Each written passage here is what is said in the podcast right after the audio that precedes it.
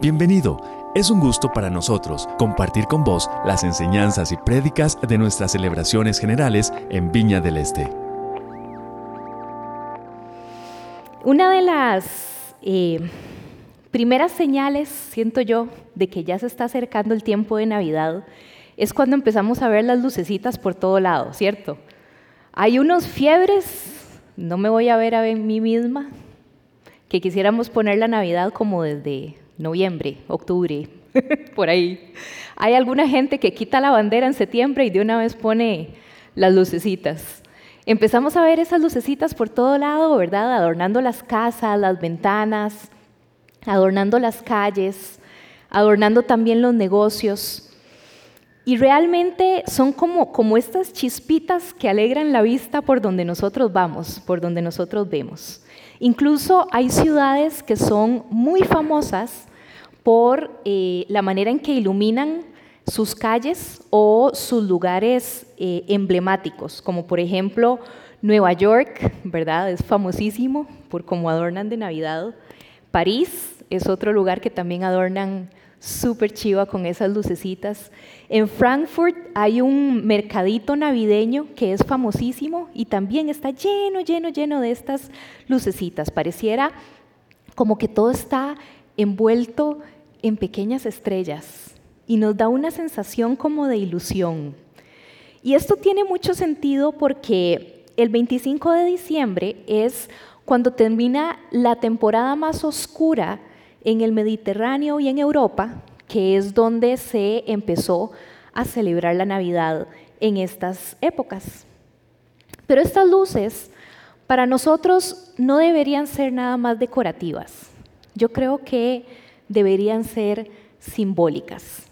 Y quiero invitarlos a leer conmigo en Isaías 9. Vamos a leer el verso 2 y vamos a brincar a los versos 5 y 7. Isaías 9, verso 2 y versos 5 y 7 lo van a tener ahí en la pantalla. Dice así, el pueblo que andaba en la oscuridad ha visto una gran luz. Sobre los que vivían en densas tinieblas, la luz ha resplandecido. Todas las botas guerreras que resonaron en la batalla y toda la ropa teñida de sangre serán arrojadas al fuego, serán consumidas por las llamas. Porque nos ha nacido un niño se nos ha concedido un hijo. La soberanía reposará sobre sus hombros y se le darán estos nombres. Consejero admirable, Dios fuerte, Padre eterno, príncipe de paz. Se extenderán su, soberanía y su paz y no tendrán fin. Gobernará sobre el trono de David y sobre su reino para establecerlo y sostenerlo con justicia y rectitud desde ahora y para siempre. Esto lo llevará a cabo el celo del Señor Todopoderoso. Amén. Oremos un momento. Señor, yo te quiero dar gracias en esta noche por tu presencia en medio nuestro. Gracias por tu palabra. Gracias por lo que estamos celebrando en esta noche, Señor. Gracias porque sé que esa luz que resplandeció en Belén en esa noche sigue resplandeciendo y sigue estando disponible para cada uno de nosotros, Señor. Y en esta noche yo quiero, Espíritu Santo, pedirte que nos ayudes a abrir nuestro corazón, a abrir nuestra mente, Señor, para sentir tu presencia, para recibir lo que tengas para cada uno de nosotros, Señor, en esta noche. Amén. En primer lugar, quisiera hablar de la oscuridad de este mundo. Cuando nosotros entramos a un lugar oscuro, a una habitación oscura, tal vez es de noche y entramos a alguno de los cuartos de nuestra casa, qué difícil es hacer algo si no prendemos la luz, ¿verdad? ¿Alguno, ¿Alguno ha intentado enchufar algo a oscuras? O sea, es de las cosas más difíciles que hay que hacer en esta existencia. Si no tenemos luz, es demasiado difícil hacer las cosas. La Navidad contiene verdades espirituales que son sumamente importantes para nuestra vida. Pero esta primera que vamos a comentar hoy es básica para poder abrazar todas las demás que pueden venir después. Esta primera verdad es que este mundo es un lugar oscuro y que nosotros no vamos a lograr encontrar una manera de vivir en Él satisfactoriamente si no tenemos la luz de Cristo alumbrando nuestra vida. Mateo, haciendo referencia al pasaje de Isaías 9 que acabamos de leer, dice, el pueblo asentado en tinieblas vio gran luz y a los que vivían en región y sombra de muerte, una luz les resplandeció. Juan dice acerca de Jesús, existía la luz verdadera que al venir al mundo alumbra a todo hombre. En el mundo estaba y el mundo fue hecho por medio de él y el mundo no le conoció. ¿Cómo es que este mundo es oscuro? Podremos preguntarnos nosotros a veces acerca de eso. En la Biblia, usualmente la oscuridad tiene que ver con un asunto de maldad y de ignorancia. Este mundo está lleno de maldad y de ignorancia y de sufrimiento. Veamos lo que estaba pasando en el momento del nacimiento de Jesús. Había extrema pobreza, había demasiadas personas en condición de indigencia, había abuso de poder de los que estaban en el gobierno, habían refugiados que huían de la opresión, familias separadas, esclavitud, sencillamente sufrimiento. Y creo que no es una foto que sea muy diferente a lo que estamos viviendo hoy en día. La otra manera en que este mundo está en oscuridad es que seguimos buscando la manera de erradicar toda esta maldad y todo este sufrimiento con nuestros propios medios.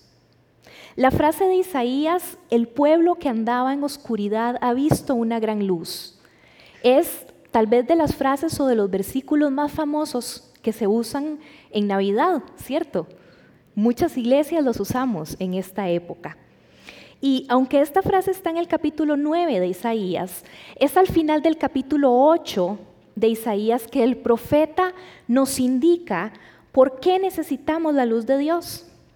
En los versos 19 y 20 del capítulo 8 de Isaías, podemos ver cómo el pueblo de Israel estaban consultando magos, estaban consultando mediums, estaban buscando respuestas en estos lugares en lugar de orar a Dios.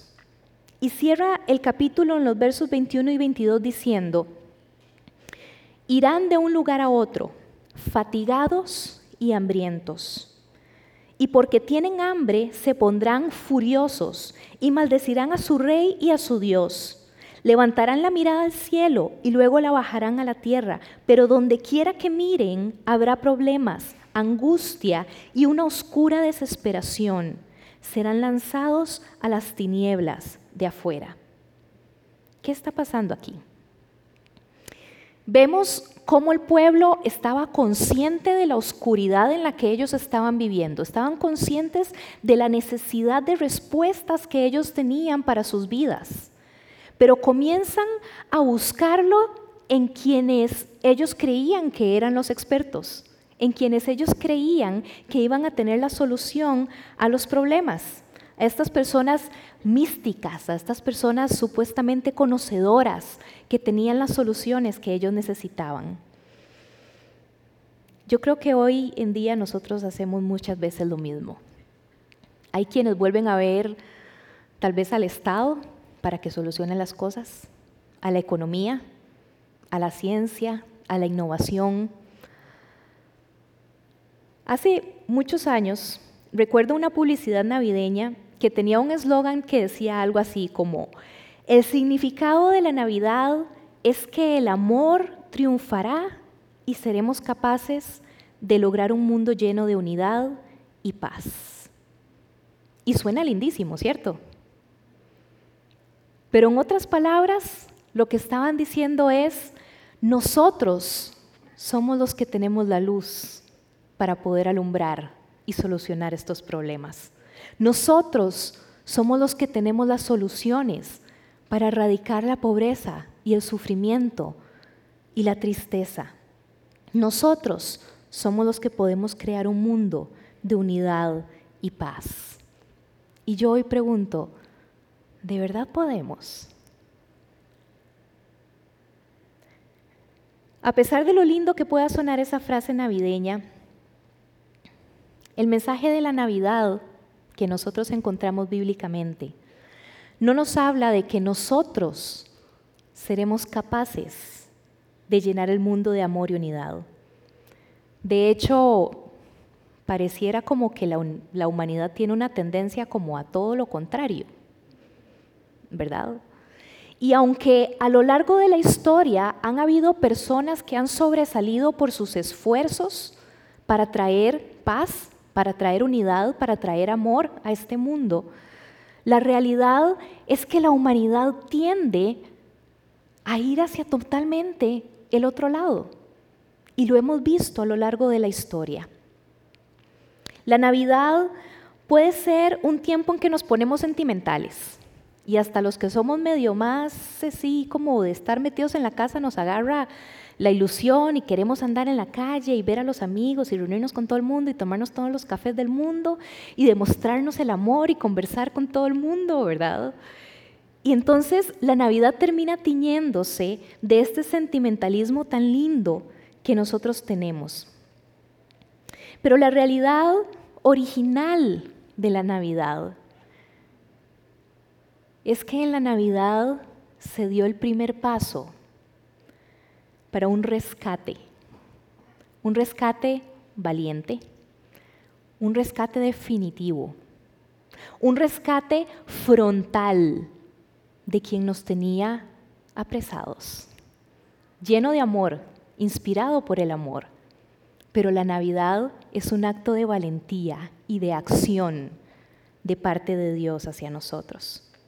El mensaje del nacimiento de Jesús nos dice que el pueblo que andaba en la oscuridad ha visto una gran luz.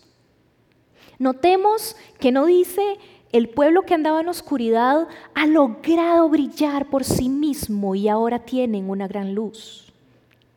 Ni dice el pueblo que estaba en gran oscuridad se inventó la luz más poderosa de todas. No es algo que no viene de nosotros. Es algo que necesitamos que nos sea dado. Es algo externo a nosotros, no es algo provocado por nosotros. Cuando Isaías usa esta imagen de la gran luz, yo lo relaciono con el sol. El sol que trae vida, que trae belleza, que trae verdad. El sol que trae vida a nuestro planeta, si el sol dejara de existir, nos congelamos. Y lo mismo le pasa a nuestro espíritu cuando nosotros estamos lejos de nuestro Señor. Me encanta cómo Hechos 17, 28 nos da esta imagen cuando dice, porque en Él vivimos, nos movemos y existimos. Vos y yo existimos sencillamente porque Dios nos sustenta, porque Dios nos da vida y nos sostiene. Nuestra vida misma depende de la voluntad de Dios. Génesis muestra cómo la relación perfecta que nosotros podríamos haber tenido con Dios se rompió. Y es por eso que nosotros experimentamos la muerte en nuestro ser. Y esto ha traído un sentido como de pérdida, como de estar perdidos, un sentido de vergüenza, de cansancio, de frustración. También trae el descontento, trae las adicciones, trae las demás ataduras de las cuales nosotros podemos padecer. Si alguno de nosotros maneja un carro de noche y no prende las luces, muy probablemente va a terminar chocando, ¿cierto?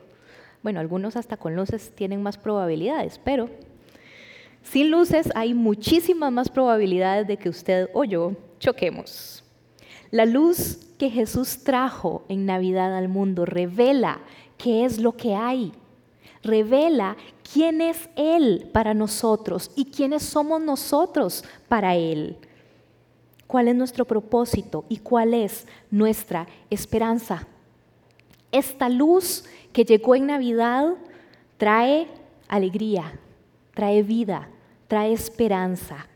En los lugares del mundo donde hay épocas del año en la que solo hay un poquitito de horas de luz de día, cada 24 horas, o que pasan varias, varios días o varias semanas sin luz de día, que pasan de noche. En esos lugares y en esos momentos del año, muchas personas sufren de depresión y las tasas de suicidio se disparan. Necesitamos la luz en nuestra vida para ser felices. Y para nosotros Dios es la fuente de luz, de vida. Así que podemos decir que solamente Dios tiene la luz, la vida, la felicidad, el propósito que cada uno de nosotros necesitamos y que no podemos producir por nosotros mismos. ¿Cómo es que esta luz nació? El texto nos dice, porque un niño nos es nacido. Y además dice que Él será consejero admirable, Dios fuerte, Padre eterno, príncipe de paz. Son atributos de Dios que este niño encarnado tiene. No es una aparición de Dios, es Dios siendo humano, Dios hecho hombre. ¿Han notado que a lo largo de los evangelios, cuando nosotros los leemos, nos podemos dar cuenta que las personas no lograban permanecer indiferentes ante Jesús? ¿Cierto? Jesús o les incomodaba y les caía re mal, o sencillamente lo amaban y se derretían delante de él y entregaban su vida a Dios pero no había manera de permanecer indiferente ante ese hombre, ante su mensaje, ante sus acciones. ¿Cómo nosotros, que hoy sabemos el mensaje completo del Evangelio y que podemos experimentar el poder del Espíritu Santo sobre nuestra vida, podemos permanecer indiferentes a esta luz que celebramos en Navidad? Todos estos atributos mencionados en Isaías me parecen espectaculares, son maravillosos, pero quiero centrarme un momento en el de consejero admirable. ¿Les ha pasado que a veces estamos pasando por alguna situación complicada o necesitamos tomar una decisión importante en la vida? Y qué rico es poder hablar con alguien que sabemos que nos ama pero que también sabemos que ha pasado por algo similar y entonces nos puede aconsejar en serio, que no está bateando, alguien que sabe del tema. El ministerio terrenal de Cristo nos muestra precisamente eso. Él conoce lo que vos y yo estamos pasando. Él conoce todo lo que nosotros sentimos y todo lo que nosotros enfrentamos. Él también sufrió, Él también fue traicionado, Él también fue abandonado, Él también tuvo que ser valiente, aun cuando estaba aterrorizado. Él también tuvo que ser obediente, aun cuando le daba totalmente miedo serlo. Isaías lo llama admirable, algo admirable es algo hermoso, algo que nos impacta. Y así es Jesús.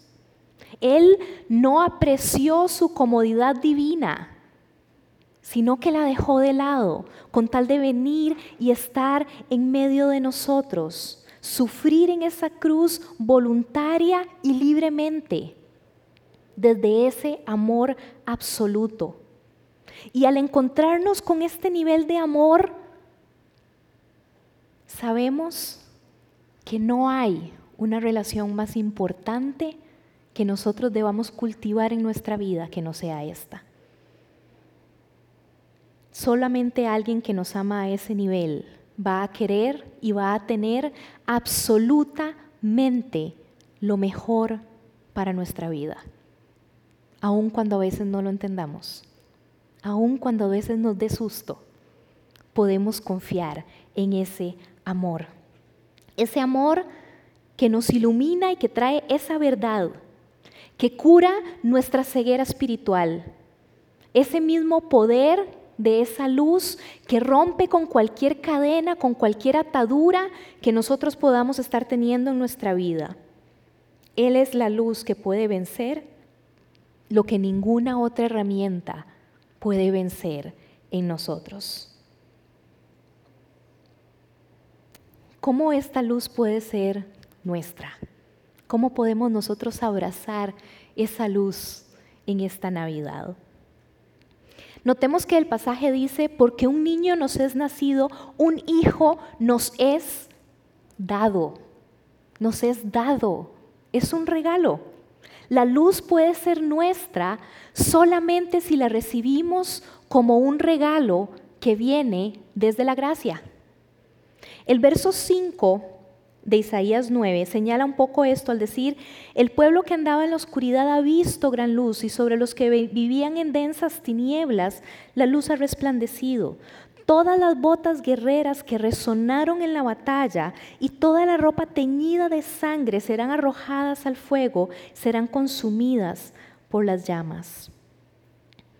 Y esta imagen a mí me pinta una imagen de victoria pero una imagen de victoria en la que vos y yo tenemos ya la libertad de despojarnos de todas esas herramientas que creíamos que necesitábamos para librar esta batalla.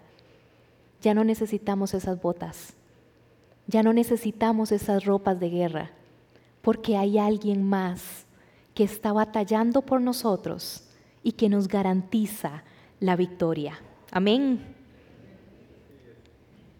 En este capítulo, Isaías no nos dice quién es esa persona que va a ganar esa batalla por nosotros.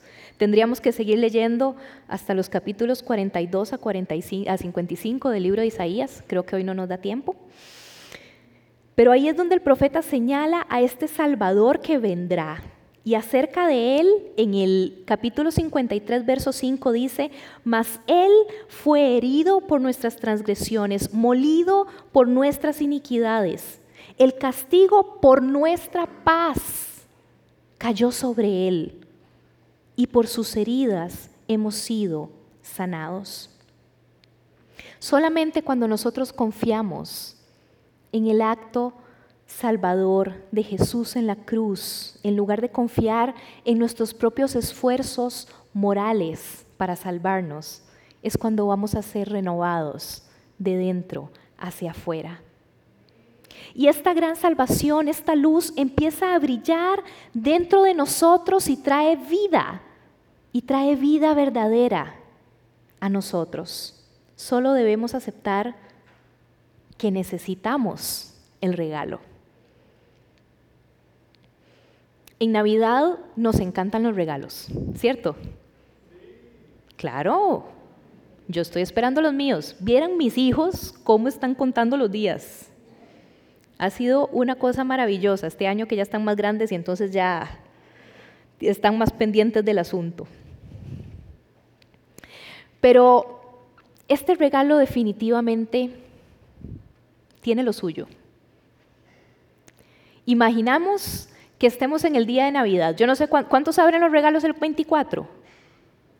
¿Cuántos abren los regalos el 25? Sí, en mi hogar todavía estamos divididos en ese asunto. Diez años después de estar casados seguimos negociándolo. Pero bueno, usted imagínese que está en el 24 o en el 25. Y de repente te entregan un paquetito hermosamente envuelto, con un lacito divino, el papel hermoso y te dicen con esta cara de amor, feliz Navidad. Y vos abrís ese regalo con toda la ilusión del mundo y es un libro que se llama Las mejores dietas de todos los tiempos. Es tu momento para adelgazar.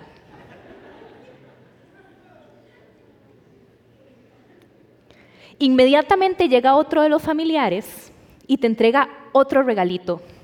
Uno más pequeñito, se siente como más firme. Igual lo abrís, esperando de verdad algo un poco más, lo abrís y es uno de esos cuadritos con una frase motivacional, de esas divinas que uno pone en su escritorio y la frase dice algo así, sea amable siempre cuando sea posible, puntos suspensivos, Siempre es posible.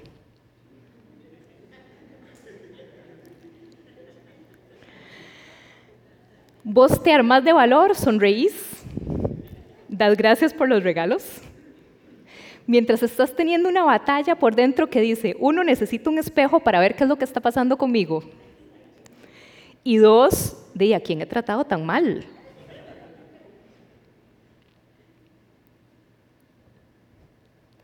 Hay regalos que son un poco más difíciles de recibir. Y aunque la Navidad es tan linda y tan esperanzadora, recibir este regalo de la luz de Cristo implica que nosotros necesitamos aceptar que no hemos sido capaces de salvarnos a nosotros mismos, que no hemos sido capaces de tener todas las soluciones y todas las cosas bajo control. Es un regalo que nos hace aceptar que somos débiles y que necesitamos de un Salvador. Y a veces eso mm, nos cuesta. Aceptar que no somos los mejores para estar al volante de nuestra vida, a veces cuesta. Y ese es parte de los pasos que necesitamos dar para aceptar el verdadero regalo de la Navidad. Aceptar que sencillamente somos pecadores que necesitamos ser salvos. Cuando Jesús murió en la cruz, nos indica Mateo 27:45, que la oscuridad cubrió la tierra la luz del mundo descendió a la oscuridad para traernos su luz admirable. Esta promesa de Navidad no puede ser vivida a menos de que nosotros aceptemos completamente nuestra necesidad de salvación. Y creo que ahora cada vez que veamos las lucecitas en nuestro árbol de Navidad, en las casas, en los comercios, en las calles, podemos recordar que no son sencillamente unas decoraciones por ahí, sino que nos recuerdan que la luz vino para salvación nuestra, pero que necesitamos aceptarla para que nos llene de esa vida y da esa esperanza que cada uno de nosotros tenemos. Oramos. Señor, yo te quiero dar gracias en esta noche, porque en Navidad no solo estamos celebrando el nacimiento de un niño pequeño, inocente, indefenso, estamos celebrando el nacimiento de nuestro Salvador, nuestro Rey, nuestro Sanador, todopoderoso, todo amor, aquel que todo lo puede por nosotros, aquel que todo lo dio por nosotros. Gracias Señor, porque en esta Navidad podemos pedirte por primera vez o por la vez número que sea que necesitamos que esa luz vuelva a brillar en nuestro corazón, que necesitamos que esa esperanza, que ese propósito vuelva a brillar en nuestra vida.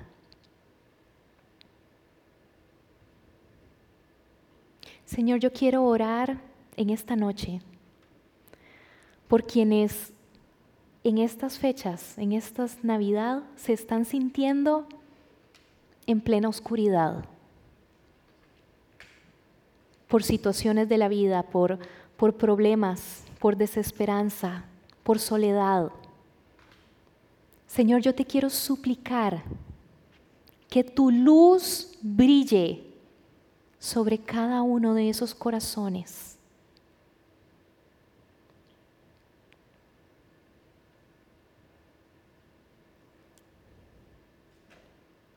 Y quiero orar específicamente por personas que han estado teniendo conflictos en su mente, que sienten que su mente es un campo de batalla donde solo tienen negatividad, pensamientos negativos, pensamientos oscuros.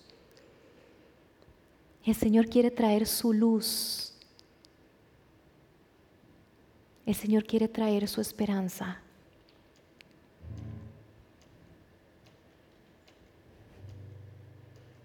Hoy queremos, Señor, mirar esta celebración y dejar que vos, una vez más, nos abraces con tu esperanza, con tu luz. Humildemente, Señor, queremos expresarte nuestra necesidad de vos. Aunque nos cueste aceptar que no somos los mejores para solucionarlo todo, Hoy queremos decirte, te necesitamos, Salvador. Te necesitamos, Señor. Necesitamos tu luz. Necesitamos tu luz. Queremos entrar en tu presencia, Señor, en esta noche y adorarte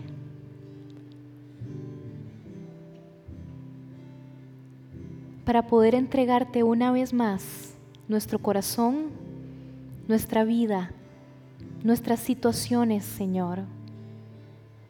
Y queremos recibir de parte tuya esa bendición, esa paz, esa esperanza, Señor. Nos encanta poder compartir con vos las prédicas de nuestras celebraciones. Esperamos que esta haya sido de bendición para vos.